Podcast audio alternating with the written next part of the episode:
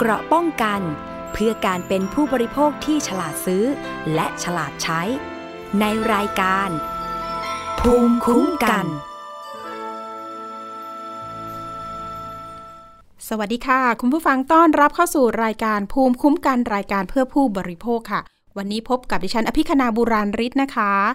รับฟังเป็นเพื่อนกันแล้วก็สามารถแจ้งเรื่องราวมาได้นะคะทาง ดับเบิลยู ดับเบิลยู ดับเบิลยู ดอท ไทยพีบีเอสพอดแคสต์ ดอท คอม และแอปพลิเคชัน Thai พี บี เอส Podcast รวมถึงนะคะรับฟังทางสถานีวิทยุชุมชนที่เชื่อมโยงสัญญาณกับเราได้ด้วยค่ะเอาละค่ะวันนี้นะคะใกล้จะเรียกว่าสิ้นปีแล้วนะคะปรากฏว่ามีผู้บริโภคหลายท่านจับจองที่พักนะคะบางคนบอกว่าจองมาตั้งแต่ปีที่แล้วแล้วก็ต้นปีที่ผ่านมาด้วยเกิดปัญหาอีกแล้วค่ะคุณผู้ฟังใครเคยเจอปัญหาแบบนี้บ้างเรื่องของทัวร์ท่องเที่ยวรวมถึงที่พักต่างๆแต่ทีนี้พอถึงวันที่จะเข้าพักเราจ่ายเงินไปแล้วนะพอเข้าถึงวันใกล้ๆเข้าที่พักเนี่ยปรากฏว่าอ้างว่ายังไม่สามารถให้เข้าพักได้ขอเลื่อนไปก่อนอะไรแบบนี้เกิดปัญหาหลากหลายจริงๆล่าสุดมีกลุ่มผู้เสียหายค่ะออกมาร้องเรียนทางทนายรณรงค์แก้วเพชรนะคะประธานเครือข่ายรณรงค์ทวงคืนความยุติธรรมรวมถึงร้องเรียนไปที่สภาองค์กรของผู้บริโภคด้วยนะคะว่ามีบริษัทบริษัทหนึ่งมีการให้ประมูลห้องพักจากบริษัทรวมถึงจับจองที่พักล่วงหน้านะคะรวมๆความเสียหายประมาณสักสามล้านบาทเขาบอกว่าเป็นการจองที่พักทิปไม่ตรงปกหลังจากนี้นะคะผู้เสียหายเนี่ยได้รวมตัวกันในกลุ่ม ไลน์ ซึ่งมีประมาณสักสี่ร้อยคนแต่เขาบอกว่าก่อนหน้านี้มีเพจ Facebook ชื่อบริษัทดังกล่าวนี่เลยค่ะมีสมาชิกกว่าหมื่นคนว่าอย่างนั้นแต่ตอนนี้เนี่ยเพจนั้นโดนลบไปแล้วก็เหลือแค่กลุ่ม ไลน์ ที่มีผู้เสียหายนั้นเขาเกาะกลุ่มกันอยู่สี่ร้อยกว่าคนความเสียหายเนี่ยโอ้โหหลายล้านบาทว่าอย่างนั้นตอนนี้นะคะดูแล้วเนี่ยจากการทวงถามเงินคืนเนาะหลังจากไม่ได้เข้าที่พักหรือจองไปก็ผิดหวังไม่ได้ไปเที่ยวสักทีบางคนสำรองเงินจ่ายไปทางบริษัทอ้างว่าจะคืนเงินให้ก็ไม่ได้รับเงินคืนตอนนี้ผู้เสียหายไม่ไหวแล้วนะคะทนไม่ไหวแล้วรอไม่ได้แล้วเพราะว่าเงินที่สำรองจ่ายไปนั้นเกือบล้านบาทก็มีนะคะบางคนก็หลักแสนบาทบางคนก็หลักหมื่นบาทตอนนี้บอกว่าจะรวบรวมหลักฐานนะคะไปแจ้งความร้องทุกข์กับทางพลตำรวจโทวรวัฒน์ วัฒนครบัญชาผู้บัญชาการตำรวจสืบสวนสอบสวนอาชญากรรมทางเทคโนโลยีหรือว่าบช.สอท.นะคะหรือว่าตำรวจไซเบอร์ค่ะคุณผู้ฟังเพื่อที่จะให้นะคะดำเนินคดีเนื่องจากคนที่เป็นเจ้าของบริษัทนั้นเป็นอดีตทหารเรือว่าอย่างนั้นแต่ลาออกไปแล้วนะคะคุณผู้ฟังหลายปีแล้วล่ะค่ะแล้วก็ผู้เสียหายนี่แหละค่ะมีทั่วประเทศเกรงว่าคดีจะไม่มีความคืบหน้าว่าอย่างนั้นผู้เสียหายแต่ละคนบอกว่าโอ้โหอยากได้เงินคืนจังเลยเพราะเดือดร้อนแล้วก็รอมานานแล้วบางคนบอกว่าจองมาตั้งแต่ต้นปีหกหกหกก็ยังไม่ได้ที่พักนะ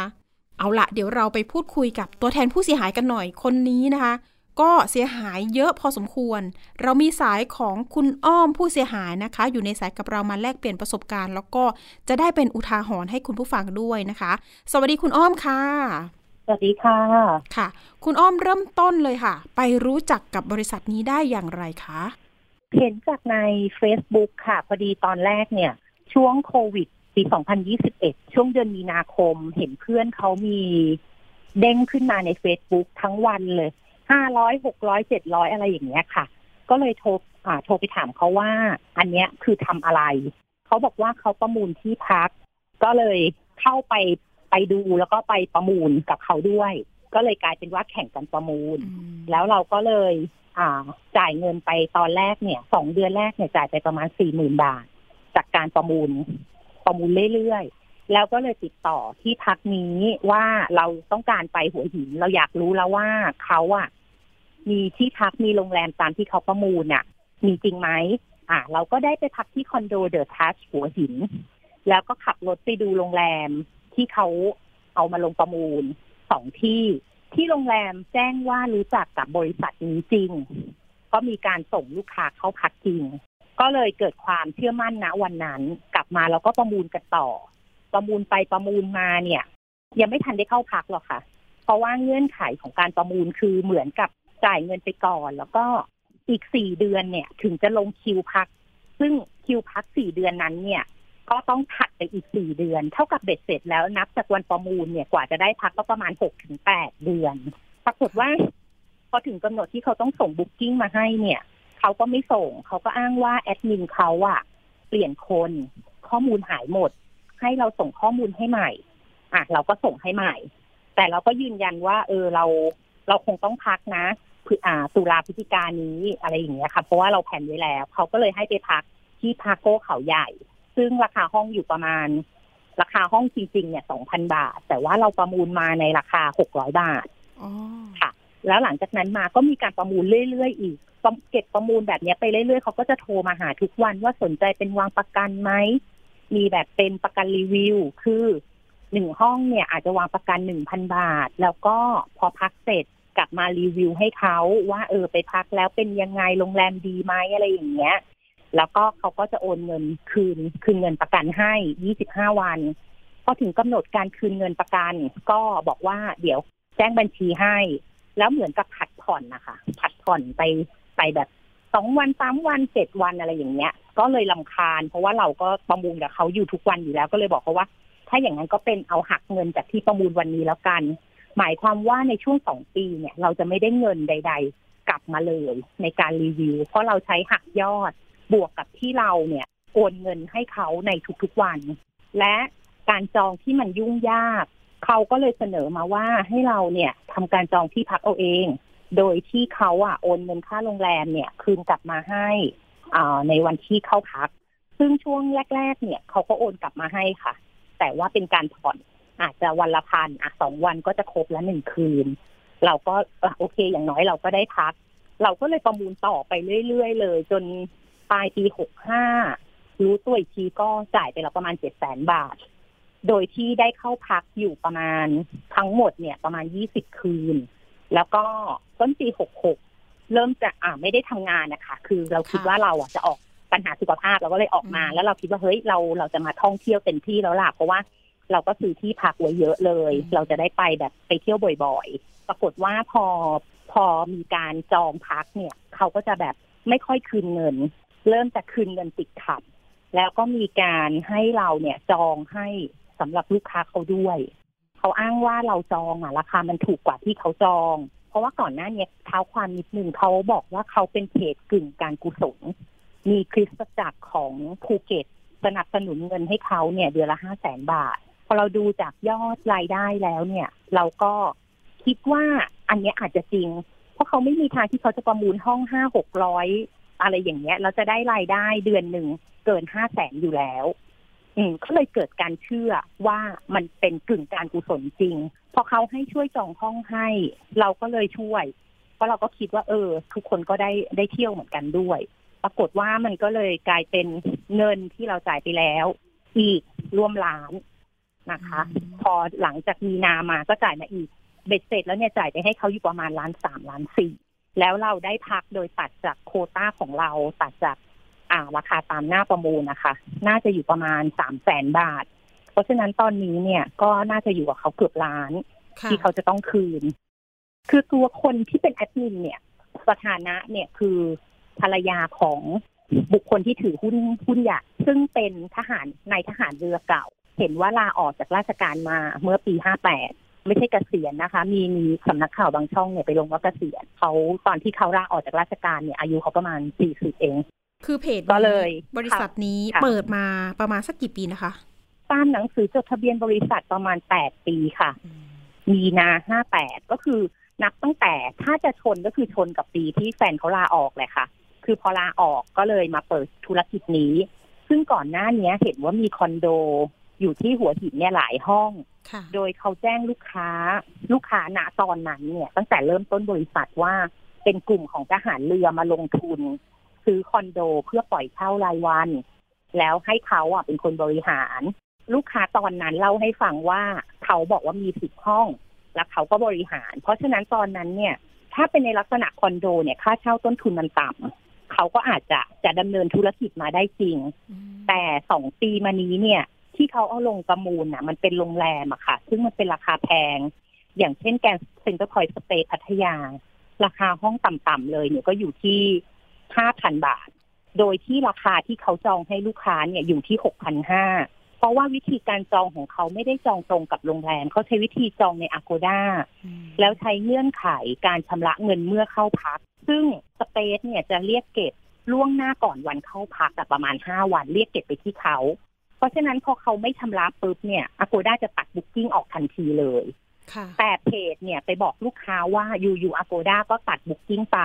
เพราะฉะนั้นวันที่ลูกค้าจะได้เข้าพักที่มีบุ๊กกิ้งจากเขาไปอ่ะก็เลยจะไม่ได้เข้าพักจริงถ้าเป็นลูกค้าที่ยอมก็จะบอกว่าโอเคงั้นเลื่อนเลื่อนไปเป็นเมื่อไหร่ก็นัดกันใหม่ก็ถ่วงเวลาไปอีก สองถึงสาม เดือนแต่ถ้าเป็นลูกค้าที่ไม่ยอมลูกค้าจะบอกว่าถ้าอย่างนั้นต้องหาให้ได้เขาก็จะต่อรองลงมาเป็นโรงแรมที่ราคาลดลงมาจาก หกพันห้าร้อย ก็อาจจะมาอยู่ที่ราคา สามพัน บาทหรือ สองพันห้าร้อย บาทแล้วก็อ้างว่าอันนี้ให้พักฟรีเลยไม่ได้ไม่ได้ไปตัดในโควต้าประมูลลูกค้าก็จะสงบณวันนั้น mm-hmm. มันก็เลยกลายเป็นว่าเป็นโมเดลนี้ค่ะทำมาเรื่อยๆเพราะฉะนั้นไอ้ห้องที่ว่าเราซื้อไว้แพงๆเนี่ยลูกค้าส่วนใหญ่ก็จะไม่ได้เข้าพักตามนั้นมันก็เลยมีคำว่าไม่ตรงปกขึ้นมา mm-hmm. แต่โดยส่วนตัวเนี่ยได้พักเพราะว่าตัวเองเนี่ยจ่ายเงินค่าโรงแรมเองหมดเลยมันเลยกลายเป็นว่าเงินที่เราจ่ายกับเขาไว้ล้านกว่าเนี่ยสุดท้ายแล้วเราก็ต้องมาจองโรงแรมของเราเองเราให้เขาผ่อนจ่ายเรารายวันวันละ สามพัน อ่าซึ่งก็ไม่จ่ายมานานแล้วอะค่ะค่ะรวมประมาณสักระยะเวลาเท่าไหร่เอ่ยตั้งแต่วันที่สิบหกค่ะสิบหกพฤศจิกายนตั้งแต่วันที่ที่เขารู้ว่าเราเราแอดมิตโรงพยาบาลเขาก็เริ่มเริ่มกระบวนการที่จะไม่จ่ายเราเลยแล้วมันมียอดคงค้างหลายยอดมากซึ่งเป็นยอดเป็นยอดที่เขารับเป็นโปรโปรพักเซลกำหนดพักคือสิบเจ็ดพฤศจิกายนยอด สามหมื่นสองพัน ซึ่งเขาเจรจาว่าเขาอ่ะไม่สามารถจะจ่ายค่าโรงแรม สามหมื่นสองพัน ให้ได้ก็เลยไปคุยกับเพื่อนว่าถ้าอย่างนั้นเนี่ยขอเป็นให้เขาจ่ายกลับมา ห้าสิบเปอร์เซ็นต์ ได้ไหมก็คือ หนึ่งหมื่นหกพัน ซึ่งเพื่อนน่ะจ่ายไปให้เขาอ่ะอยู่ หนึ่งหมื่น กว่าบาทเพื่อนบอกว่างั้นโอเคอ่ะก็รับรับราคากันที่ หนึ่งหมื่นหกพัน ก็ปรากฏว่าพอถึงวันวันที่เขาต้องจ่ายเขาบอกว่าเขาจะจ่ายในวันที่เช็คอินปรากฏเขาก็ไม่จ่ายกลับมาเท่ากับว่าไอ้เงินส่วนที่เพื่อนจ่ายให้เพจไปเนี่ยหมื่นกว่าบาทเนี่ยเราก็ต้องเป็นคนจ่ายคืนให้เพื่อนเพราะว่าก็ไม่อยากให้เพื่อนแบบเออนอยอ่ะเนอะเพราะเขาเขาก็เชื่อว่าเราอ่ะได้พักอืมเขาก็เลยมาขอให้เราอ่ะช่วยจองให้หน่อยก็คือสิบหกพฤศจิกายนที่ผ่านมานี่เองใช่ไหมคะใช่ค่ะได้แต่ทีนี้ก่อนหน้านี้เนี่ยก็คือจะไม่ได้ไม่จ่ายคืนยอดพวกประกันรีวิวยอดค่าโรงแรมต่างๆเลยนะคะแต่มีจ่ายยอดยอดคืนค่าที่พักรายวันที่เป็นวันละ สามพัน เนี่ยจ่ายมาให้แต่ว่าก็จะจ่ายไม่ครบแต่ว่ายอดที่ให้เราจ่ายค่าโรงแรมไปก่อนหลายๆยอดเนี่ยไม่ได้จ่ายมาตั้งแต่ช่วงเดือนตุลาตุลารวมถึงยอดที่เพื่อนฝากจองด้วยอ๋อคุณอ้อมคะแล้วแบบนี้ลักษณะผู้เสียหายที่คล้ายๆกับเราเนี่ยมีประมาณสักกี่คนนะคะตอนนี้ในกลุ่มไลน์เนี่ยมีกลุ่มที่รู้เห็นเนี่ยอยู่ประมาณที่อยู่ในกลุ่มอ่ะสี่ร้อยกว่าคนเองค่ะซึ่งตอนแรกที่เขาเป็นเพจที่พักเนี่ยเขามีสมาชิก หนึ่งหมื่นหกพัน คนแล้วเขาอ้างว่าเมื่อเดือนมิถุนาที่ว่าโดนแฮกไปทำให้ลูกค้าเนี่ยก็อาจจะหาไม่เจอหรือลูกค้าที่ที่ประเภทประมูลแล้วจองยากส่วนใหญ่ลูกค้าจะชอบบอกว่าจองยากติดต่อยากเพราะฉะนั้นลูกค้าในส่วนนั้นน่ะหมื่นกว่าคนเนี่ยจะหายไปเลยแล้วก็จะไม่ได้ทราบข้อมูลเลยว่าเขามาตั้งกลุ่มไลน์อยู่แล้วในกลุ่มไลน์นี้เนี่ยตอนที่เข้าแรกเนี่ยเขาก็มาขอเก็บค่าสมาชิกกับคนละหนึ่งร้อยบาทโอ้เก็บสมาชิกด้วยคราวนี้พอเมื่อต้นเดือนที่หมุนเงินไม่ทันก็มาขอเก็บค่าสมาชิกเพิ่มอีกคนละสี่ร้อยห้าสิบบาทจากหนึ่งร้อยมาเก็บเพิ่มอีกสี่ร้อยห้าสิบมีแบบแล้วก็มีเก็บเงินประกันห้องพักถ้าวันนี้คุณจะเข้าคือเขาบอกเลยว่าเขาไม่มีเงินจ่ายโรงแรมณวันนี้เพราะฉะนั้นถ้าคุณจะเข้าคุณต้องจ่ายค่าโรงแรมเองไปก่อนแล้วเดี๋ยวเขาจะจ่ายคืนให้ในวันที่เช็คเอาท์ลูกค้าไปถึงโรงแรมแล้วลูกค้าก็โนชอยก็เลยต้องจ่ายไปปรากฏจนถึงทุกวันนี้เนี่ยลูกค้าที่เข้าพักมาตั้งแต่ช่วงตุลาพฤศจิกาเนี่ยที่จ่ายค่าโรงแรมกันไปเองเนี่ยค่าโรงแรมประมาณ ห้าพัน หมื่นนึงอะไรอย่างเงี้ยค่ะก็ได้คืนมาอยู่ประมาณห้าร้อยบาท หนึ่งพัน บาทกันเองค่ะก็เดือดร้อนถึงได้บอกว่ามันเหมือนกับที่ที่เราจ่ายไปก่อนแต่ของเรามันดันเป็นก้อนใหญ่เพราะว่าเราเราพักหลายห้องแล้วเราก็จ่ายแทนเพื่อนด้วยความคืบหน้าที่เราประสานไปที่บริษัทอะค่ะเขาพอจะจ่ายเงินคืนให้เราแบบไหนอย่างไรพอจะมีการพูดคุยไกล่เกลี่ยกันได้ไหมคะ ไม่เลยค่ะเงียบไปเลยค่ะมีพูดแค่ว่าพยายามแจ้งมาในกลุ่มไลน์อะค่ะกลุ่มไลน์ว่าก็ไม่หนีไม่หายก็พยายามอยู่พยายามที่จะขายขนมเนี่ยมาจ่ายค่าที่พักให้ในปีหน้าซึ่งความเป็นไปได้มันเป็นไปไม่ได้อยู่แล้วอะค่ะการขายขนมถ้วยหนึ่งล้านหนึ่ง หนึ่งล้านเล็กๆคือแค่คุณเอาเอากำไรสมมุติว่ากำไรวันละพันเนี่ยคุณเอามาจ่ายค่าประมูลคืนเนี่ยคุณยังจ่ายคืนลูกค้าไม่ได้เลยคุณจะมาบอกว่าลูกค้าทุกคนเนี่ยรอเงินน่ะมันเป็นไปไม่ได้เพราะว่าความเสียหายตอนนี้ถ้าถ้าดูจริงๆเนี่ยไม่ต่ำกว่าสิบล้านแน่ๆเพราะคงไม่ได้พักอีกเลยไม่ต่ำกว่าสิบล้านคือตอนนี้ทำมาหากินเรื่องของการขายที่พักไม่ได้แน่ๆค่ะไม่มีลูกค้ายอมจ่ายเลยพอลูกค้าไม่จ่ายไม่ซื้อเพิ่มไม่ประมูลเพิ่มเนี่ยเขาก็ไม่มีเงินที่จะไปจ่ายค่าโรงแรมเพราะฉะนั้นเมื่อตอนต้นเดือนเนี่ยก่อนที่จะเข้าโรงพยาบาลเนี่ยก็เลยถามเขาว่าถามจริงๆเหอะแล้วเงินที่มูลนิธิเนี่ยเขาจ่ายมาให้เท่าไหร่เดี๋ยวนี้ที่ว่าเดือนละห้าแสนน่ะเขาให้มาเท่าไหร่เขาก็บอกว่าเขาพูดตรงๆเลยมันไม่ได้มีมีเป็นมูลนิธิหรอกมันก็คือพวกญาติพี่น้องเขาเนี่ยแหละที่มีความเชื่อในเรื่องของพระเจ้าอยากให้คนมีความสุขก็เลยเออช่วยช่วยเหลือเงินกันมาซึ่งตอนเนี้ยเขาก็ไม่ช่วยกันแล้วก็เลยเฮ้ยมันอย่างเนี้ยคนที่เขาไม่รู้เรื่องอ่ะก็แย่สิเขาก็กลับตัวไม่ทันสิก็มีมีแบบมีตำหนิถึงขั้นทะเลาะเลยอะค่ะว่าเฮ้ยมันมันตายแล้วอะกับการที่เราตั้งความหวังว่าเงินเงินเก็บก้อนสุดท้ายของเราที่เราจะท่องเที่ยวเนี่ยมันหายไปเลยก็คือไปอยู่กับบริษัทนี้หมดเลยมันก็แย่ใช่แสดงว่าสิ่งที่เขาแอบอ้างในเรื่องของกึ่งการกุศลคิดไตรจักรต่างๆเนี่ยคือสรุปคือไม่ไม่มีอยู่จริงใช่ไหมคิดว่าไม่น่าจะมีอยู่จริงค่ะจริงๆอยากให้ตำรวจเนี่ยไปตามสืบเรื่องนี้ด้วยแล้วก็เรื่องของที่ตั้งบริษัทเท่าที่ทราบเนี่ยบ้านหลังนี้เนี่ยบ้านที่เขาจดทะเบียนเป็นบริษัทเนี่ยมันไม่เคยถูกอยู่เพราะเขาว่าอยู่หัวหินตลอดจดทะเบียนบริษัทที่ปทุมอำเภอเมืองใหม่จังหวัดปทุมธานีแล้วไปหาในตัวทะเบียนบ้านหรืออะไรอย่างเงี้ยค่ะมันก็ไม่ได้มันไม่มันไม่ขึ้นข้อมูลอะค่ะแล้วตัวเขาเองเขาบอกว่าบ้านนี้มันไม่ได้มีคนอยู่แล้วเลยไม่แน่ใจว่าไม่มีคนอยู่เนี่ยคือขายหรือว่ายังไงแต่คราวนี้ในในความมีอยู่จริงของบริษัทเนี่ยมันกลายเป็นไม่อยู่ไม่มีไม่มีที่ตั้งและที่สำคัญงบการเงินที่เราไปตรวจสอบมาเนี่ยเขาโชว์งบการเงินรายได้ของปีหกสิบห้าเนี่ยสามร้อยหรือห้าร้อยบาทสักอย่างนึงนี่แหละซึ่งมันเป็นไปไม่ได้เฉพาะของเราอ่ะก็ไม่ต่ำกว่าห้าแสนละในปีหกสิบห้าแล้วไหนจะลูกค้าคนอื่นอีกมหาศาลมันดูแล้วงบการเงินก็ผิดก็เลยโทรไปที่ทางกรมพัฒน์กรมพัฒน์บอกว่ากรมพัฒน์ไม่ได้มีหน้าที่ตรวจสอบงบการเงินมีหน้าที่รับงบอย่างเดียวถ้าคุณคิดว่างบการเงินเขาไม่ถูกต้องอ่ะคุณก็ต้องไปแจ้งความแล้วตำรวจเขาจะไปตามสืบเรื่องพวกนี้เองคือทุกหน่วยงานเนี่ยปฏิเสธกันมาหมดเลยอะค่ะคุณอ้อมแล้วยังไงคือมีการรวมตัวกันกับผู้เสียหายแล้วไปแจ้งกับทางประธานเครือข่ายถามว่ารวมตัวรวมตัวไหมคือทุกคนก็แค่เป็นลักษณะการบ่นบ่นบ่นบ่นในกลุ่มในกลุ่มที่เขาไปตั้งกลุ่มย่อยกันอีกกลุ่มนึงเนี่ยร้อยกว่าคนเกือบสองร้อยเนี่ยก็แค่เป็นเท่าที่ทราบก็แค่เป็นการบ่นก็เลยไม่ได้เข้าไปอยู่ในกลุ่มนั้นด้วยเราก็มาตั้งกลุ่มของเราแค่เจ็ดคนที่เรามุ่งมั่นที่จะฟ้องอาญาอ่าเราตั้งเราตั้งธงเลยว่าอาญาเท่านั้นเพราะว่าเรารู้อยู่แล้วว่าโอกาสที่จะได้เงินคืนเนี่ยมันมันไม่เห็นแสงเลยเพราะฉะนั้นเราต้องหยุดวงจรการการโกงเขาเอาไว้อะค่ะเอาล่ะคุณอ้อมเราประสานไปที่คุณรภสิทธิ์นะคะภัทรสิริชัยศิลป์รองประธานเครือข่ายรณรงค์ทวงคืนความยุติธรรมในสังคมเดี๋ยวมาพูดคุยกันว่าเราจะขับเคลื่อนนะคะในเรื่องของคดีอาญาหรือว่าจะไปแจ้งกับหน่วยงานใดกันดีนะคะเรามีสายของคุณรภสิทธิ์มาแล้วนะคะสวัสดีค่ะคุณรภสิทธิ์คะสวัสดีครับคุณอภิคณาและคุณผู้ฟังทุกท่านครับค่ะเห็นว่าเรามีการขับเคลื่อนจะพาผู้เสียหายไปแจ้งความแล้วใช่ไหมคะไปหน่วยไหนอย่างไรแจ้งให้ทราบเลยค่ะครับจริงๆต้องบอกว่าไอ้เรื่องนี้เนี่ยเป็นการเล่นกับความสุขของคนในบาปกรรมจริงๆเพราะฉะนั้นแล้วเนี่ยนะครับพรุ่งนี้เรานัดผู้เสียหายนะครับที่จะเดินทางไปแจ้งความดำเนินคดีกับผู้ที่กระทำผิดในเรื่องนี้ที่ตำรวจไซเบอร์นะครับเพื่อที่จะไปให้ตำรวจไซเบอร์เนี่ยพิจารณาว่ามีความผิดอะไรบ้างแต่ที่ทางทนายความในเครือข่ายรณรงค์ทวงคืนความยุติธรรมในสังคมของเรามองเนี่ยทนายรณรงค์มองและมีความผิดเรื่องของช่อโกงประชาชนรวมไปถึงพรบคอมพิวเตอร์ด้วยซึ่งก็ต้องไปที่ตำรวจไซเบอร์นะครับเพราะว่า ประชาชนหลายคนเนี่ยโดน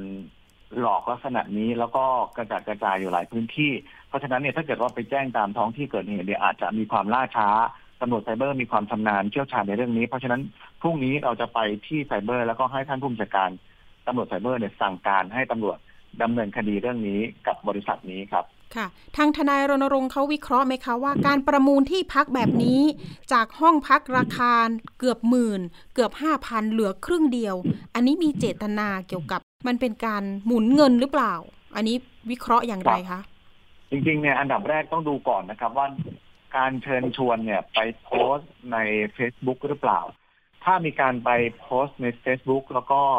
นำข้อความที่ไม่เป็นจริงเป็นข้อความเท็จเนี่ยเข้าสู่ระบบคอมพิวเตอร์อันนี้ก็จะเข้าข่ายความผิดในเรื่องของความผิดตามพระราชบัญญัติคอมพิวเตอร์ด้วยซึ่งก็มีโทษจำคุกเหมือนกันนะครับแล้วก็ต้องไปดูว่าข้อความต่างๆที่เขาบอกกับผู้ที่มาจองห้องพักที่มาซื้อห้องพักซื้อบริการเขาเนี่ยเขาได้ปกปิดหรือว่าแสดงข้อความอะไรที่เป็นเท็จหรือเปล่าหรือว่าไม่บอกเรื่องจริงทั้งหมดอ่ะให้คนที่เข้ามาจองประมูลห้องพักเนี่ยได้ทราบหรือเปล่าอันนี้ถ้าเขาปกปิดเรื่องนี้อันนี้ก็จะมีความผิดในเรื่องของช่อโกงด้วยแล้วก็ที่สำคัญการช่อโกงเป็นการช่อโกงประชาชนด้วยเพราะว่านำข้อมูลไปโพสต์แล้วก็โฆษณาในระบบอินเทอร์เน็ตซึ่งประชาชนทั่วไปสามารถเข้าถึงได้อันนี้ก็จะมีโทษหนักไปอีกเป็นความผิดอาญาแผ่นดินยอมความไม่ได้ด้วยเรื่องนี้ก็จะต้องดำเนินการกันต่อไปครับแล้วตอนนี้ถามผู้เสียหายว่าเอ๊ะที่ตั้งบริษัทจริงๆแล้วมีตัวตนไหมอยู่ที่ไหนนะคะคุณอ้อมบอกว่าจดทะเบียนอยู่ที่ปทุมธานีแต่บางครั้งเนี่ยรู้สึกจะว่าจะอยู่ที่หัวหินจังหวัดประจวบคีรีขันธ์ว่าอย่างนั้นครับจริงๆอันนี้ต้องไปดูนะครับแต่ว่าการจดจัดตั้งบริษัทเนี่ยอาจจะจดอีกที่นึงแต่ว่าอาจจะไปอยู่อีกที่นึงอันนี้ก็อาจจะเป็นการดำเนินการของทางบริษัทเขาแต่ว่าก็ต้องไปดูครับว่าบริษัทนี้เนี่ยมีการปิดก๊อบดุลบัญชีรอบปีหรือเปล่ามีการเสียภาษีถูกต้องหรือเปล่าอะไรยังไงตรงนี้ก็ต้องเข้าไปตรวจสอบดูถ้าเกิดว่าไม่ได้มีการดำเนินการเรื่องของการปิดงบหรือไม่มีการเสียภาษีอย่างถูกต้องอันนี้ก็จะต้องมีความผิดตามกฎหมายของกรมพัฒน์ของกระทรวงหน่วยงานที่เกี่ยวข้องด้วยครับต้องไปดูอีกเรื่องนึงอันนี้ก็เป็นอีกเรื่องนึงครับในการหาข้อมูลสื่อเนาะขออนุญาตค่ะคุณอ้อมเชิญค่ะในส่วนของงบงบดุลเนี่ยไม่แน่ใจแต่ในส่วนของงบการเงินเนี่ยผิดแน่นอนค่ะเพราะว่าเขาแสดงงบรายได้ของปีหกสิบห้าเนี่ยอยู่ที่หลักร้อยบาทเองสามร้อยหรือห้าร้อยประมาณนี้แต่เฉพาะบัญชีที่เราโอนให้เขาเนี่ยก็เกือบห้าแสนแล้วอ่ะเพราะฉะนั้นงบของเขาอะค่ะขาดทุนทุกปีเลยค่าใช้จ่ายต่อปีอยู่ที่ ห้าพัน บาทในงบนะคะทั้งๆ ท, ที่ค่าโรงแรมเนี่ยห้องห้องหนึ่งก็ ห้าพัน หมื่นหนึ่ง สองหมื่น คืออันเนี้ยเขายื่นงบเท็จแน่ๆมีการถามกรมพัฒน์ไปแล้วค่ะกรมพัฒน์ก็ก็ยิงไปว่าให้ไปร้องเรียนที่ไปแจ้งความที่ตำรวจแล้วให้ตำรวจเขามาสอบสวนเองอ่ะคราวนี้ในส่วนของตำรวจไซเบอร์เนี่ยมีการโทรเข้าไปแจ้งข้อมูลนี้แล้วตำรวจไซเบอร์ใช้คำว่าถ้ามีการได้เข้าพักแล้วหนึ่งครั้งถือว่าเขาไม่ได้เจตนาหลอกลวงก็เลยถามกลับว่าสมมุติว่าเราประมูลห้องมาร้อยห้องแล้วเราได้เข้าพักหนึ่งครั้งอีกเก้าสิบเก้าครั้งถือไม่ให้เข้าพักแล้วเนี่ยเข้าพักไม่ได้จองไม่ได้เลยเนี่ยไม่ถือเป็นการหลอกลวงหรอ mm-hmm. เขาก็เลยบอกว่าเราดูที่เจตนาที่หนึ่งคือบางทีก็เศร้าใจกับกับระบบกฎหมายแบบนี้ค่ะคุณอ้อมอย่าเพิ่งหมดหวังนะคะเอ๊ะหรือว่าเราจะไปแจ้งตำรวจปคบไหมคะจะเข้าข่ายมากกว่าหรือไม่ในในกรณีนี้เดี๋ยวแต่ผมว่าต้องประสานไปทางตำรวจไซเบอร์พรุ่งนี้ก่อนในตัวบทกฎหมายอาจจะเป็นอย่างนั้นแต่ว่าเราเดี๋ยวจะต้องมีการสอบปากคำผู้เสียหายที่ไปร้องเรียนเพิ่มขึ้นมาอีกนะครับผู้เสียหายที่ไปกันพวกนี้ถ้าเกิดว่าไปกันเยอะๆเนี่ยก็จะเป็นเป็นการดีนะครับเพราะว่าเขาจะได้รับเรื่องไปแล้วก็ดำเนินการส่วนในส่วนของคดีความในส่วนของข้อกฎหมายเนี่ยเดี๋ยวทางทีมงานของทนายความของเครือข่ายเราเดี๋ยวจะเข้าไปช่วยดูแล้วก็ช่วยซัพพอร์ตในเรื่องนี้นะครับอย่างที่เราเคยทำมานะครับก็เป็น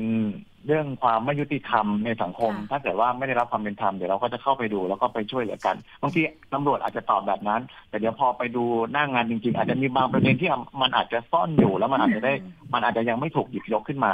เดี๋ยวอาจจะต้องไปดูเรื่องนี้ละเอียดนิดนึงครับที่แจ้งในสน.ที่พื้นที่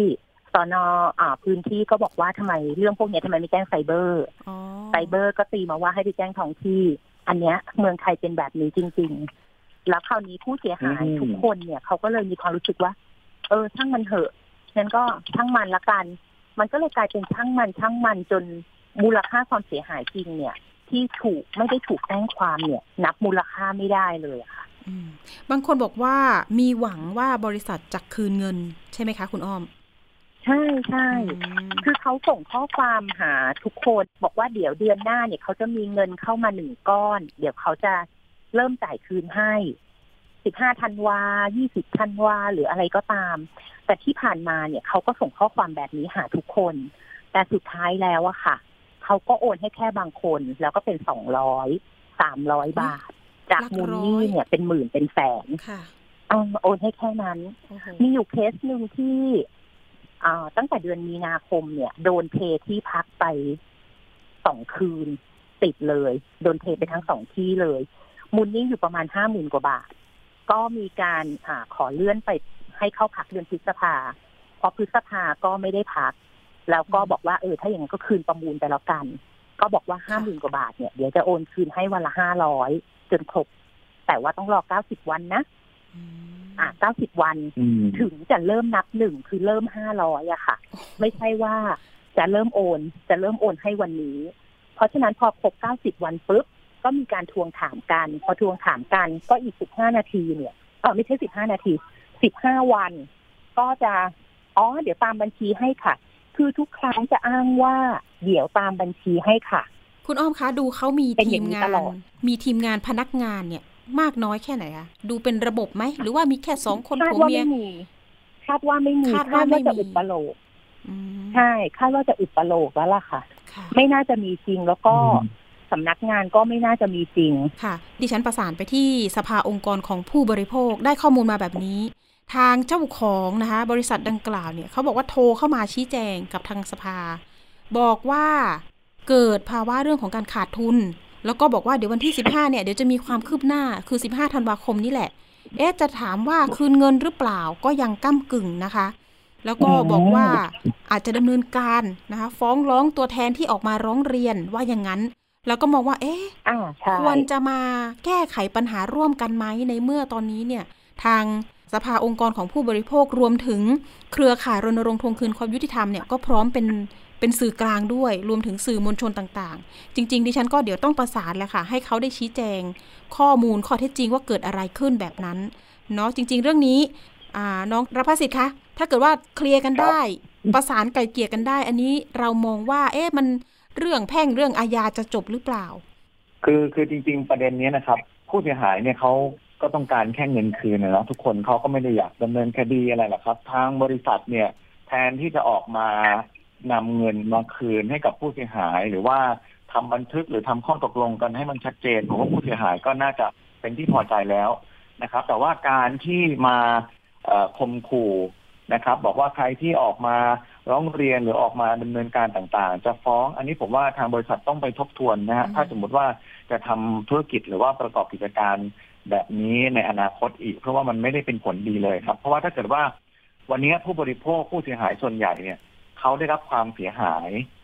แล้วเขาไม่ออกมาพูดและท่านจะดำเนินการชดใช้เขาหรือไม่แต่พอมันเป็นประเด็นมาแบบนี้แล้วท่านบอกว่าท่านได้รับความเสียหายแต่ท่านก็ไม่ได้นึกหรอกครับว่าในสิ่งที่ท่านทำให้คนอื่นเขาเดือดร้อนเหมือนกันเขาก็ต้องเรียกร้องหาความธรรมเรียกร้องเอาเงินของเขาคืนเหมือนกันอันนี้ผมต้องฝากไปทางผู้ประกอบการด้วยว่าจะทำอะไรเนี่ยก็ต้องต้องนึกด้วยต้องนึกถึงระยะยาวด้วยการการสู้คดีการฟ้องการอะไรต่างๆเนี่ยครับก็เป็นการใช้สิทธิทางศาลก็สามารถทำได้ครับแต่ว่าผมเห็นว่าไม่ควรจะทำแบบนี้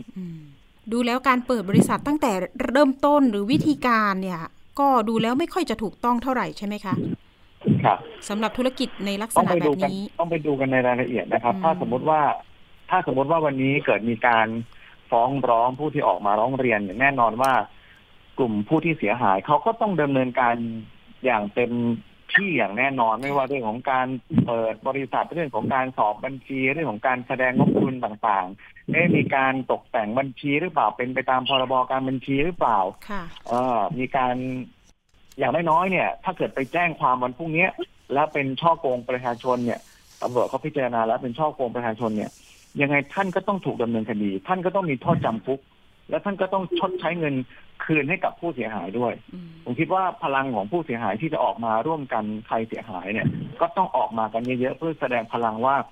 ฉันจะดำเนินคดีกับบริษัทนี้ฉันจะไม่ยอมนะวันนี้ใครเป็นผู้เสียหายท่านไม่ต้องกลัวไม่ต้องอายแล้วเพราะว่าวันนี้ถ้าท่านอายท่านกลัวท่านก็อยู่บ้านท่านก็จะไม่ได้เงินแต่ถ้าวันนี้ท่านสู้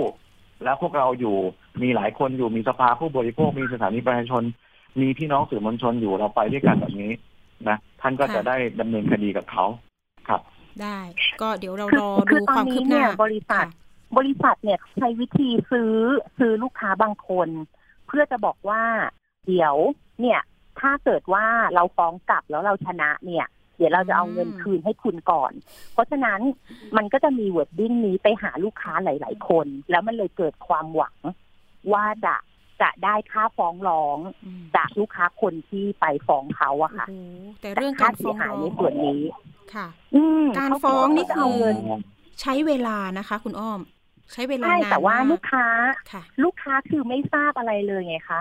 ลูกค้าไม่ทราบอะไรเลยไม่ไม่ได้ตรวจสอบงบการเงินไม่ได้รู้เรื่องอะไรทั้งสิ้นเลยล่าสุดเนี่ยชื่อกรรมการบริษัทอะค่ะแอดมินคนที่เป็นคนที่ว่าเป็นภรรยาเขาเนี่ยอ่าพอรู้ว่าทางนี้เริ่มดำเนินคดีอาญาเนี่ยไปถอนชื่อโอนหุ้นให้เป็นเจ้าของบริษัทผู้ชายอะแค่หนึ่งคนแล้วนะคะถือหุ้นคนเดียวแล้วทั้งบริษัทเลยไม่รู้ว่าอันเนี้ยจะส่งผลอะไรหรือเปล่าแต่ถ้านำสืบเนี่ยลักษณะการดำเนินการเนี่ยผู้หญิงเป็นคนดำเนินการในฐานะบริษัทนี้ตลอดมาก็นำสืบได้นะคะเอาละคดีนี้เดี๋ยวเราติดตามกันต่อเนาะว่าจะเกิดอะไรขึ้นรวมถึงตำรวจจะรับเรื่องไหมแล้วเดี๋ยววันศุกร์นี้นะคะเราจะนัดผู้เสียหายในเรื่องนี้มาร่วมรายการนะคะไทย พี บี เอส รายการสถานีประชาชนกันด้วยเพื่อที่จะเตือนภัยประชาชนด้วยวันนี้ขอบคุณทั้งสองท่านมากๆนะคะที่มาร่วมแลกเปลี่ยนแล้วก็เป็นอุทาหรณ์ให้กับคุณผู้ฟังกันด้วยขอบคุณคุณอ้อมผู้เสียหายรวมถึงคุณรภัสสิทธิ์นะคะภัทรศิริชัยศิลป์รองประธานเครือข่ายรณรงค์ทวงคืนความยุติธรรมในสังคมวันนี้ขอบคุณมากๆค่ะขอบคุณมากค่ะสวัสดีค่ะสวัสดีค่ะค่ะเดี๋ยวรอความคืบหน้าจากตำรวจไซเบอร์นะคะรวมถึงสภาองค์กรของผู้บริโภคด้วยเนาะมาร่วมกันหาทางออกร่วมกันรวมถึงอยากให้ทางเจ้าของบริษัทนั้นออกมาชี้แจงนะคะว่าเกิดอะไรขึ้นกันแน่แล้วก็ตรงนี้เราอยากให้หันหน้ามาคุยกันมากกว่าเอาละค่ะไปเรื่องที่สองนะคะเรื่องนี้อย.ออกมาเตือนว่าอย่าใช้เซรั่มเถื่อนโอ้โหตายแล้วหน้าของดิฉันพังหรือเปล่าลองสำรวจดูว่าตัวเองใช้ผลิตภัณฑ์ครีมอะไรกับใบหน้าตัวเองตอนนี้มีเซรั่มเถื่อนระบาดค่ะคุณผู้ฟังเขาอ้างว่าช่วยลดเลือนริ้วรอยบนใบหน้าได้ทันทีหลังใช้รีวิวทาง ติ๊กต็อก กันด้วยนะคะทางอย.บอกว่าอาจมีการลักลอบใส่สารต้องห้ามสารอันตรายนะคะทำให้หน้าพังได้ค่ะเภสัชกรวีรชัยรองเลขาธิการคณะกรรมการอาหารและยาเปิดเผยข้อมูลเรื่องนี้ว่าจากกรณีที่มีการเผยแพร่คลิปวิดีโอทางสื่อออนไลน์สาธิตวิธีใช้เซรั่มที่ทาเพียงหยดเดียวตีนกาหายวับนั้นทางอย.ขอเรียนว่าจากคลิปวิดีโอไม่ปรากฏฉลากภาษาไทย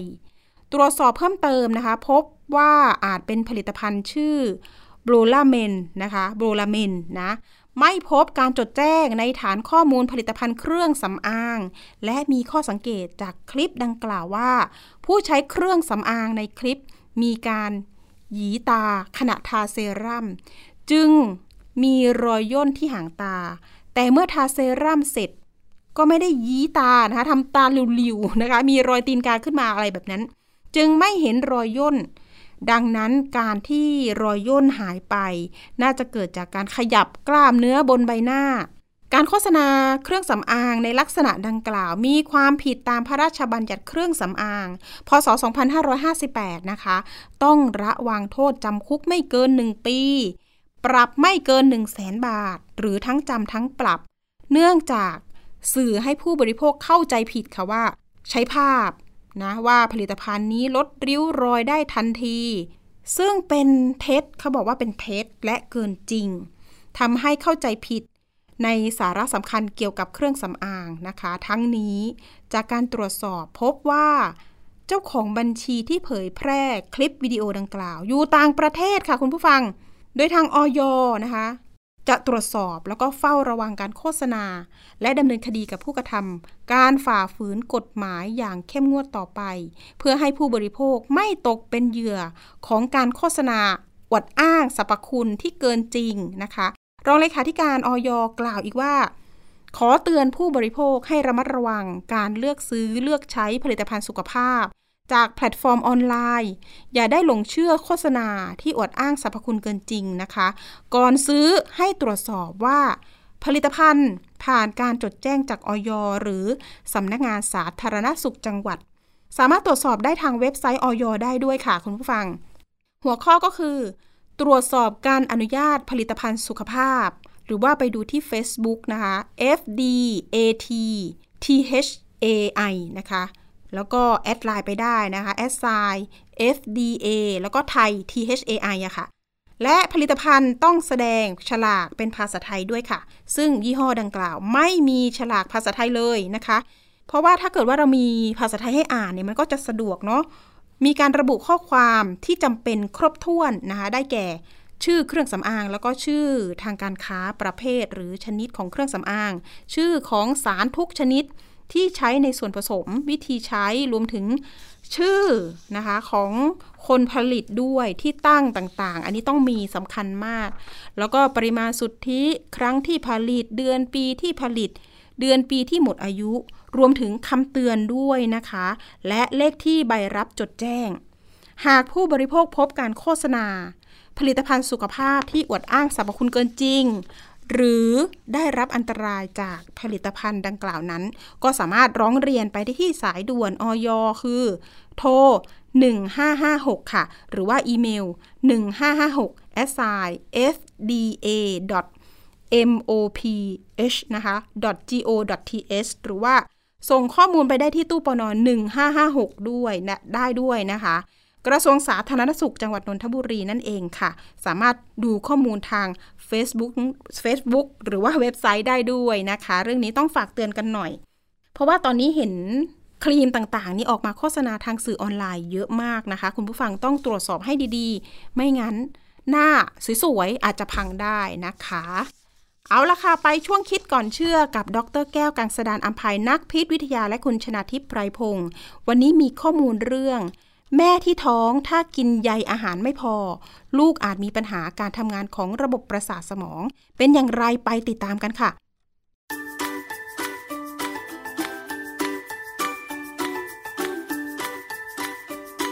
ันค่ะช่วงคิดก่อนเชื่อ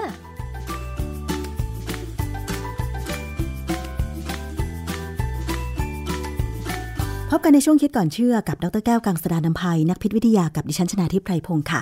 วันนี้เรามาคุยเกี่ยวกับเรื่องของอาหารกับผู้หญิงท้องนะคะผู้หญิงที่ท้องหรือตั้งครรภ์เนี่ยต้องได้รับการบำรุงต้องกินอาหารอย่างเพียงพอ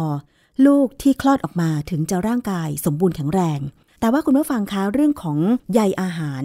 ซึ่งถ้าเกิดว่าผู้หญิงคนไหนไม่ชอบกินผักตั้งแต่ยังไม่ท้องเนี่ยก็ยังไม่เป็นไรนะคะแต่เมื่อไหร่ก็ตามที่ผู้หญิงคนนั้นตั้งท้องแล้วไม่กินอาหารที่มีใยอาหารเนี่ยนะคะลูกที่คลอดออกมาจะสุขภาพเป็นอย่างไรอันนี้มีความสำคัญเราต้องมาฟังงานวิจัยจากอาจารย์แก้วค่ะอาจารย์คะเรื่องของอาหารที่ผู้หญิงท้องกินเนี่ยก็ต้องครบห้าหมู่แล้วต้องเสริมด้วยบางอย่างตามที่คุณหมอแนะนำนะคะแต่เรื่องของใยอาหารมันสำคัญกับผู้หญิงท้องยังไงคะอาจารย์คือใยอาหารเนี่ยอยู่ในผักผลไม้ซึ่งก็อยู่ในอาหารห้าหมู่คือบ้านเราเนี่ยแนะนำแนะนำผู้หญิงให้กินคือแนะนำให้ทุกคนเนี่ยกินอาหารที่ครบห้าหมู่แต่สำหรับผู้หญิงเนี่ยที่ท้องอาจจะต้องเน้นเป็นพิเศษเพราะว่าเราไม่เคยเน้นคือกินให้ครบห้าหมู่เดี๋ยวก็กินได้ถ่ายสบายจริงๆแล้วเนี่ยมีงานวิจัยที่พบว่าถ้าแม่ที่ท้องเนี่ยกินใยอาหารได้ไม่ดีพอหรือไม่มากพอเนี่ยลูกออกมาอาจจะมีปัญหาเกี่ยวกับระบบประสาทนะฮะนักวิชาการโภชนาการศูนย์เบาหวานศิริราชเนี่ยเขาให้ข้อมูลว่าผู้ใหญ่ที่อายุยี่สิบปีขึ้นไปเนี่ยควรได้ใยอาหารประมาณยี่สิบห้ากรัมต่อวันญี่ปุ่นเนี่ยแนะนำสิบแปดกรัมต่อวันในขณะที่สหรัฐอเมริกาและแคนาดาแนะนำว่ายี่สิบแปดกรัมต่อวันยี่สิบห้ากรัมต่อวันสำหรับผู้หญิงไทยเนี่ยมันเท่าไหร่คือผักหนึ่งกรัมเนี่ยมันไม่ใช่ว่าเป็นใยอาหารหนึ่งกรัมนะเหรอคะแล้วเขาคิดอัตราส่วนยังไงคะอาจารย์ยี่สิบห้ากรัมต่อวันเนี่ยผมว่ากินผักสักหนึ่งร้อยกรัมเนี่ยได้คือแต่ยังไงก็ตามเนี่ยหลักการของอเมริกาเนี่ยเขาบอกแล้วไงว่าในจานอาหารเนี่ยให้มีผักผลไม้อยู่ครึ่งหนึ่ง มันก็ดูเยอะนะไม่ใช่น้อยใช่ไหมเพราะฉะนั้นกินอย่างที่อเมริกาบอกเนี่ยผมว่าน่าจะได้พอสมควรคราวนี้ประเด็นปัญหาที่ว่าใยอาหารสำคัญยังไง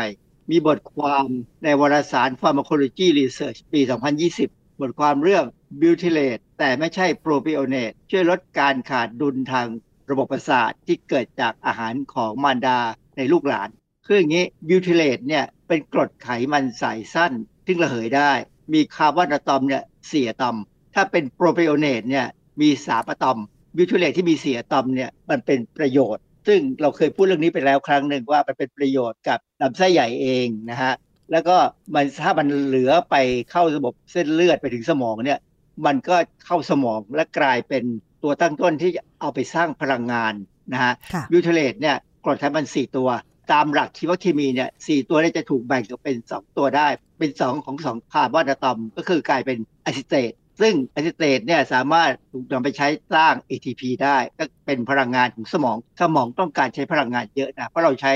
สมองในการคิดในการสั่งการเยอะนะฮะเขาก็ศึกษาเอาไปศึกษาในแม่หนูหนูเมาส์เนี่ยให้ตั้งท้องแล้วเขาก็ให้กินใจอาหารหลายระดับเลยคือไม่เท่ากันแล้วก็ให้กินกรดไขมันสายสั้นบ้างบิวเทเลตบ้างเป็นโปรไบโอเนตบ้างจากนั้นพอลูกออกมาเนี่ยก็ศึกษาดูว่าระบบประสาทของลูกหนูระดับโปรตีนที่เกี่ยวข้องกับการเชื่อมต่อเส้นประสาทซึ่งผลการศึกษาแสดงให้เห็นว่า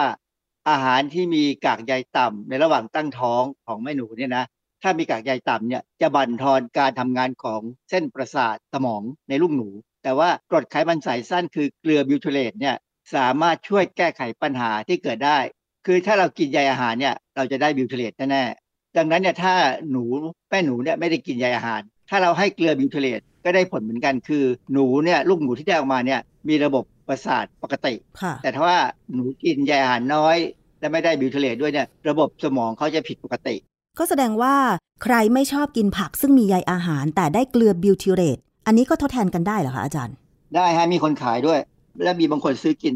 บางคนไม่ชอบกินจริงๆนะแล้วหมอเขาอาจจะต้องแนะนำว่าให้กินผลิตภัณฑ์เสริมอาหารที่เป็นเม็ดอะที่เป็นแคปซูลที่มีเกลือบิวเทเลตมีคนขายมีการโฆษณาขายซึ่งก็ไม่ถูกนะฮะเพราะว่าต้องทำให้กินแล้วก็ให้ดูดซึมได้ดีนะฮะผู้หญิงท้องที่กินเข้าไปจะได้สารอาหารหรือว่าการขับถ่ายเหมือนกินผักไหมคะอาจารย์ต่างกันคนละเรื่องเลยฮะเพราะว่าการที่เรากินผักผลไม้เนี่ยมันจะทำให้เราขับถ่ายดีนะเพราะว่าใยอาหารตอนที่ยังไม่ถูกย่อยเนี่ยจะอุ้มน้ำพออุ้มน้ำมันจะทำให้มีความรู้สึกอยากถ่ายแต่ถ้าเรากินเป็นเกลือบิวเทเลตมันไม่มีการอุ้มน้ำให้เห็นก็ไม่รู้สึกว่าอยากถ่ายเพราะฉะนั้นคนที่กินเกลือบิวเทเลตเป็นผลิตภัณฑ์เสริมอาหารเนี่ยก็ได้ประโยชน์แค่บางส่วนแต่ไม่ได้ประโยชน์ทั้งหมดเหมือนการกินใยอาหารค่ะอาจารย์แล้วมันมีผลวิจัยหรือว่าบทความอะไรต่อมาไหมว่าถ้าแม่ที่ตั้งท้องแล้วกินเกลือบิวเทเลตผลที่ออกมามันต่างจากแม่ที่กินผักที่มีใยอาหารปกติไหมคะเข้าไม่ถึงกับจะมีการเทียบแท้แต่เขามีงานวิจัยที่ตีพิมพ์ในวารสาร Neurochemistry International ปี สองพันสิบหก ชื่อบทความคือเกลือบิวเทเลตเป็นปัจจัยหลักทางเภสัชวิทยาด้านระบบประสาทที่แสดงความเกี่ยวข้องระหว่างจุลชีพในทางเดินอาหารและการทำงานของสมองเขากำลังจะดูผลของว่าเกลือบิวเทเลตมีผลยังไงกับสมองของหนูที่กินเข้าไปนะซึ่งอันนี้ตีความได้ถึงลูกที่อยู่ในท้องของแม่ด้วยซ้ำนะฮะเวลาเราพูดถึงใยอาหารเนี่ยเราจะต้องพูดถึงจุลชีพหรือแบคทีเรียที่อยู่ในทางเดินอาหารแล้วก็ผลที่ได้ออกมาต่อการทำงานสมองเพราะเรารู้ว่าแบคทีเรียเนี่ยจะย่อยใยอาหารให้เป็นเกลือบิวเทเลตแล้วบางส่วนเนี่ยจะไปถึงสมองได้คราวนี้ก็มีคำถามว่าบิวเทเลตเนี่ยหรือกรดไขมันสายสั้นอื่นๆเนี่ยที่ได้จากการหมักในลำไส้ใหญ่เราเนี่ยมันไปมีผลอะไรกับสมองมีงานวิจัยที่เขาตอบออกมาว่าบิวเทเลตเนี่ยเป็นแหล่งพลังงานคือมีการเอาไปสร้างเป็น เอ ที พี แหละแล้วที่สำคัญคือบิวเทเลตเนี่ยเป็นตัวยับยั้งเอนไซม์ฮิสโตนดีอะเซทิเลตการยับยั้งเอนไซม์ฮิสโตนดีอะเซทิเลตเนี่ยเป็นการเปิดทางให้ระบบประสาทในสมองทำงานทำให้เซลล์ในสมองทำงานเพราะว่าอะไรเราไม่มีการยับยั้งเอนไซม์ฮิสโตนดีอะเซทิเลตเนี่ยเซลล์สมองอาจจะมีความรู้สึกเหมือนอยากจะนอนเฉยๆมันคล้ายๆกับว่าเจ้าเกลือบิวเทเลตที่ได้จากการกินใยอาหารเนี่ยไปกระตุ้นให้เซลล์เนี่ยเริ่มทำงานเริ่มมีการสร้างนู่นสร้างนี่นะฮะเพราะว่ามันเป็นระบบชีวเคมีที่เกิดขึ้นจริงๆในสมองดังนั้นก็ถึงบอกว่าใยอาหารเนี่ยหรือว่าแม้กระทั่งลำไส้ใหญ่เนี่ยเป็นสมองที่สองของร่างกายเราคือมันเชื่อมไปกับสมองข้างบน โดยผ่านการที่มีการย่อยใยอาหารแล้วถ้าผู้หญิงที่ตอนสาวๆไม่ชอบกินผักผลไม้จริงๆล่ะมันควรจะแก้ไขปัญหาเมื่อตัวเองตั้งท้องด้วยการกินเกลือบิวทิเลตหรือว่าผลิตภัณฑ์เสริมอาหารแบบนี้ไหมคือถ้าคิดถึงลูกว่าลูกควรจะออกมามีระบบประสาทระบบสมองที่ปกติเนี่ยนะต้องพยายามกินแล้วล่ะเพราะว่ามีงานวิจัยครั้งแรกเลยเนี่ยที่เขาทำในคนเป็นการศึกษาใน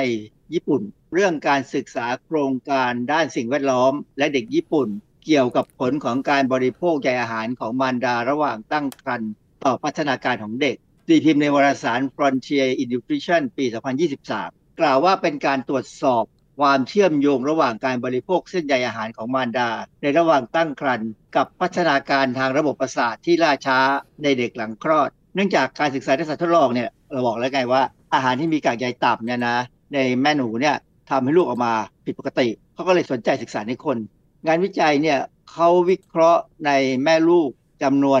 เจ็ดหมื่นหกพันสองร้อยเจ็ด คู่ญี่ปุ่นเขามีโครงการชื่อ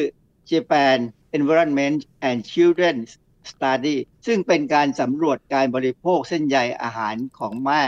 ที่ประเมินโดยการใช้แบบสอบถามความถี่ของอาหารในช่วงระยะกลางของการตั้งครรภ์และประเมินพัฒนาการของเด็กเมื่ออายุสามปีโดยใช้แบบสอบถามคือพูดง่ายๆเวลาคนที่ท้องเนี่ยก็ต้องไปหาหมอปวดท้องหมอก็จะแนะนำให้กินอาหารจากนั้นเนี่ยคนที่เข้าโครงการของเขาเนี่ยหมอคงจะตามคือตามโดยการสัมภาษณ์ว่ากินอาหารยังไงมีองค์ประกอบยังไงมีใยอาหารเท่าไหร่และความถี่ของการกินอาหารเป็นยังไงคือดูรูปแบบเลยจากนั้นเนี่ยพอคลอดออกมาแล้วเนี่ยครบสามปีเนี่ยเขาก็ประเมินว่าเด็กเป็นยังไงโดยใช้แบบสอบถามแต่ถามแม่ว่าลูกเป็นยังไงผลการศึกษาเนี่ยก็พบว่าผู้หญิงญี่ปุ่นเนี่ยที่ตั้งครรภ์เนี่ยนะมีแค่ แปดจุดสี่เปอร์เซ็นต์ เท่านั้นที่บริโภคไฟเบอร์หรือใยอาหารเนี่ยในปริมาณตามที่ได้รับคำแนะนำคือญี่ปุ่นเขาแนะนำสิบแปดกรัมต่อวันเนี่ยมีแค่แปดประมาณ แปดเปอร์เซ็นต์ ที่กินส่วนที่เหลือกินน้อยกว่านี้ซึ่งมันเป็นปัญหาแล้วผลการประเมินของโครงการนี้เป็นยังไงคะอาจารย์เมื่อเปรียบเทียบกลุ่มที่บริโภคใยอาหารสูงสุดแล้วนะเขาก็ไปดูลูกของแม่ในกลุ่มที่กินอาหารที่มีใยอาหารต่ำเนี่ยพบว่าเด็กนั้นมีแนวโน้มที่จะแสดงการพัฒนาการทางระบบประสาทล่าช้ากว่าคือสมองเนี่ยตอบสนองช้ากว่าผลกระทบของใยอาหารไม่เพียงพอกับในแม่เนี่ยนะระหว่างตั้งท้องเนี่ยสังเกตได้ในเด็กหลายอย่างเลยเช่นทักษะในการสื่อสารทักษะในการแก้ปัญหาและทักษะส่วนบุคคลและสังคมนึกออกไหมครับว่าเด็กเล็กๆเนี่ยพอเริ่มนั่งได้เริ่มมี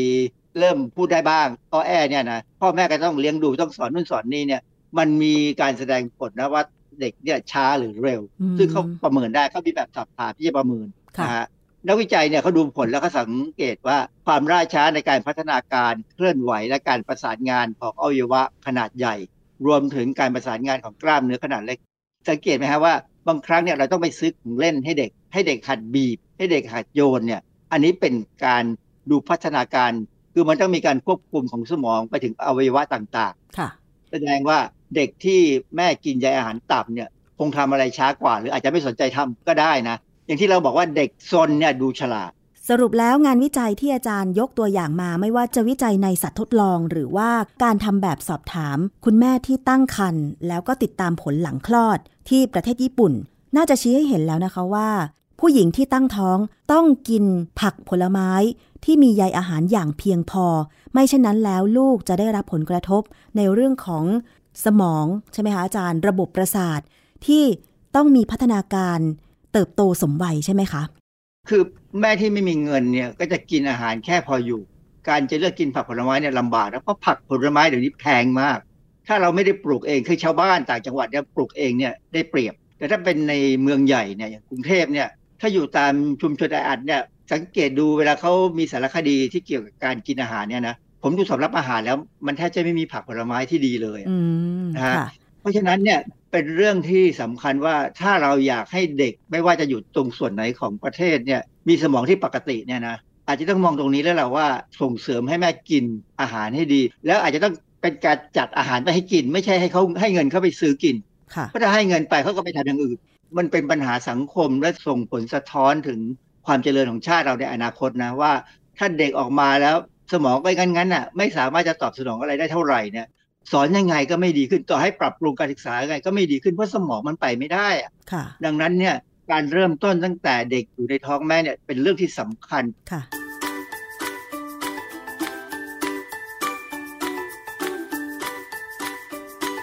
ช่วงคิดก่อนเชื่อ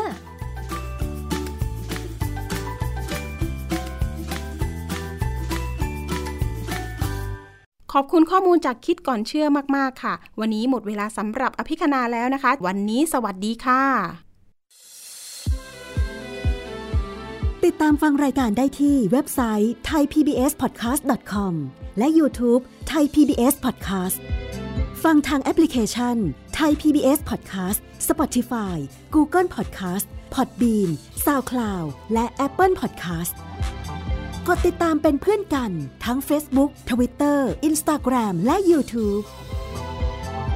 ไทย พี บี เอส Podcast แค่ฟังความคิดก็ดังขึ้น